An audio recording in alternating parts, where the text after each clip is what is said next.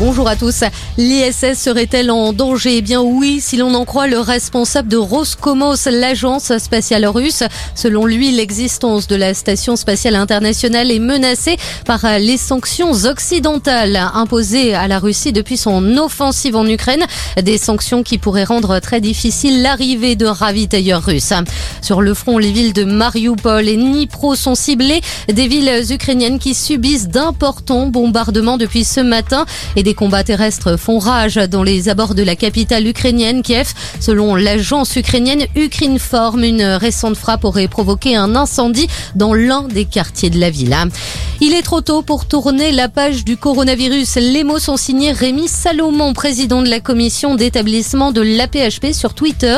La France qui fait face à un rebond épidémique alors qu'elle doit faire sauter les derniers verrous lundi. C'est ce jour-là que le masque ne sera plus obligatoire en intérieur et que le pass vaccinal sera suspendu. Pourtant, le pays a enregistré 74 000 nouvelles contaminations ces dernières 24 heures.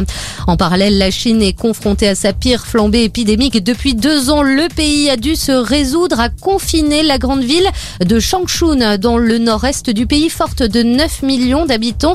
Seule une personne par foyer sera désormais autorisée à sortir une fois tous les deux jours pour assurer le ravitaillement. La mairie se prépare à dépister toute sa population. Retour en France et la stupeur à Grenoble. Cinq personnes ont été retrouvées mortes dans un appartement de la capitale iséroise hier soir. Il pourrait s'agir d'une mère et de ses quatre enfants. Toutes les victimes auraient ingéré des médicaments dangereux.